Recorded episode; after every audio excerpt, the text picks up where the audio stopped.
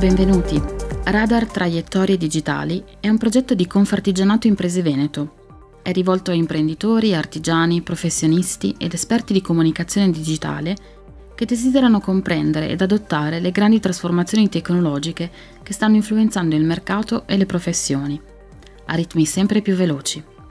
Questa iniziativa formativa comprende quattro incontri distribuiti in tutto il territorio regionale veneto ed è completata da questo podcast, curato da Jumper, che si è anche occupato dei contenuti di questi incontri. Vuole essere l'occasione per introdurre, aprire o proseguire il dialogo sull'innovazione e per trovare un territorio di condivisione sui cambiamenti che stanno disegnando oggi il nostro futuro, di professionisti, ma anche più ampiamente di esseri umani. Buon ascolto! Questa terza puntata del podcast Radar Traiettorie digitali anticipa l'evento live che si terrà il diciannove ottobre a Padova e che affronterà un tema che intreccia, come è già successo nelle puntate precedenti, molte tematiche legate all'evoluzione digitale. Questa puntata è particolarmente ricca perché è legata ad un tema che tra tutti quelli che abbiamo analizzato e previsto per questo ciclo di appuntamenti appare in prima battuta come il più tradizionale, il più conosciuto e anche quello che ha già consentito a molti di fare delle esperienze, ma anche prendere delle posizioni, di entrarci in questo mondo o invece di starci lontano, non considerandolo interessante e utile per il proprio business. Parliamo del settore del tre D e preparando questo evento abbiamo spesso anticipato un concetto. Se anche avete già fatto una scelta in questo campo, fermatevi lo stesso, perché il tre D nel duemilaventitré non è certo più, o non solo, quello del passato. Questo vuol dire che se avete già delle competenze, delle skill, oggi potete allargare il vostro spettro di potenzialità creative e lavorative. Se siete sempre stati, al contrario, in disparte o addirittura contrari, è forse questo un buon momento per riconsiderare un possibile avvicinamento.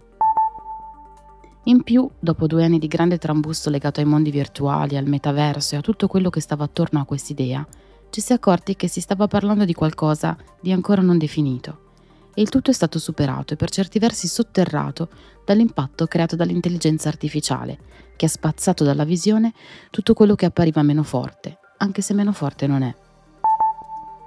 Ancora di più, proprio nell'intelligenza artificiale, il tre D troverà non solo nuova linfa, ma anche una semplificazione, di interfaccia, di tecnica, ma anche di strumenti per ottenere qualità impensabili finora, per avvicinare creativi di ogni estrazione verso il tre D.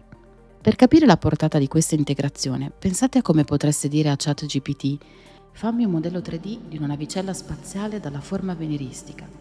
Solo che invece che dirlo ad un foglio bianco e ad una chat, lo state dicendo all'interno di un programma di tre D, per esempio come Blender, il quale invece che rispondervi con delle parole, inizierà a disegnare questa navicella spaziale e via via potreste, con un linguaggio umano e non in codice macchina, che il sistema comunque comprenderà, modificarla e ottimizzarne forma e dettagli.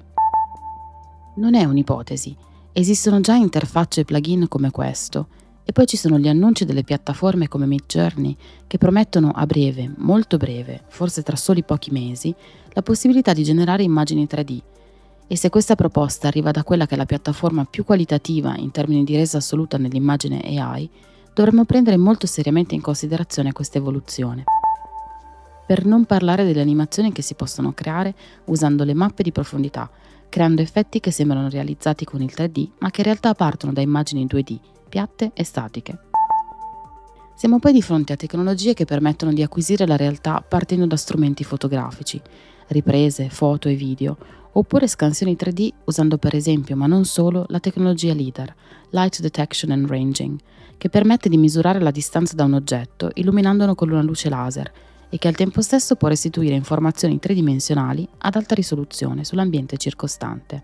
È simile ad un radar, perché si basa sullo stesso principio dell'eco, anche se ovviamente usa la luce pulsata anziché un segnale radio. Nella pratica, anche con molti smartphone in commercio che magari avete in tasca, potete iniziare a creare contenuti tre D senza avere alcuna esperienza di modellazione.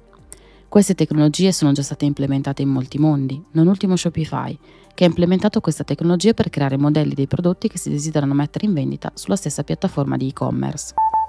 Ma il tre D trova sempre più spazi.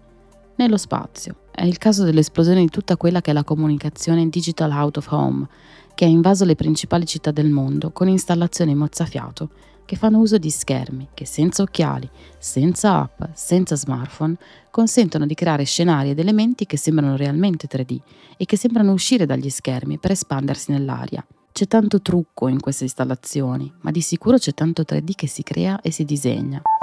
Ma ecco, questa è proprio una cosa che con le parole e la voce non si riesce a descrivere. Bisogna vederla, viverla, scoprirla con gli occhi, quegli stessi occhi che ci ingannano e ci fanno stupire con illusioni e con tutti i trucchi della percezione visiva. E non basta ancora, perché oggi tre D significa il futuro del computer, che non è più un oggetto appoggiato su un tavolo, su una scrivania e nemmeno sulle gambe.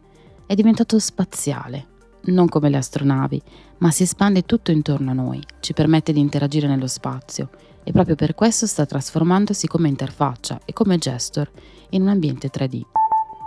Lo abbiamo visto nelle prime presentazioni del Vision Pro di Apple e seppur chiaro che siamo di fronte ad un prototipo, ad un concept più che ad un prodotto, non certo per le masse considerando il suo prezzo di lancio che sarà superiore ai quattromila euro, fa capire che la vera sfida in questa evoluzione risiede nei contenuti, che devono essere dei contenuti di super qualità, perché quando si usano schermi a così alta risoluzione e così vicini agli occhi, come nel caso del casco di Apple, allora la qualità deve essere davvero eccezionale. Sono i contenuti che sono la piattaforma interessante per il futuro di chi fa comunicazione, di chi usa l'immagine, per chi vuole trasmettere con efficacia dei messaggi. E c'è un gran lavoro da fare nei prossimi anni. Come vedete, alla fine si torna sempre al discorso di partenza, a quella visione distorta o quantomeno poco concreta del metaverso, che non poteva essere convincente nella forma e nella proposta, fatta nell'ormai storico video di Mark Zuckerberg di Meta, che più che mostrare il futuro cercava disperatamente di nascondere un presente scomodo e una perdita di reputazione dalla quale era difficile scappare. Il mondo virtuale fa parte di noi. Dai personaggi creati in tre D che diventano influencer seguiti da milioni di persone, agli ambienti misti di realtà virtuale ed aumentata che possono crescere e cresceranno, non più con l'urgenza dettata da situazioni estreme come la pandemia che ci ha fatto credere di poterci trasportare in un'altra dimensione, per quanto ci spaventava la realtà, ma lavorando sulla qualità, sulle emozioni, sulle sensazioni. Il futuro lo abbiamo visto, quello che ha bisogno di tanta creatività e di tante idee bellissime. Lo abbiamo visto poche settimane fa, in un concerto di una delle artiste più innovative al mondo, che è sempre stata vicina nello studiare ed usare nel modo migliore le tecnologie più innovative. Parliamo di Björk.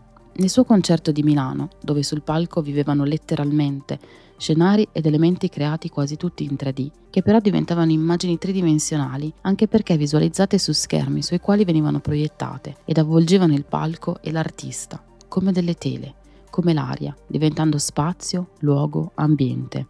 Uno spettacolo meraviglioso, senza una pausa per quasi due ore. E in quelle ore abbiamo pensato, sì, questa è la strada, uno spazio di comunicazione nuovo, ancora tutto da inventare e da fare subito. Questo terzo incontro di radar, traiettorie digitali, è quindi un grande momento per tessere questi fili, unire i tasselli e poi, nella seconda parte della giornata, provare a capire da dove partire, per iniziare a creare subito esperienza, prodotti e attività da far rendere. Vi aspettiamo tutti, ma proprio tutti.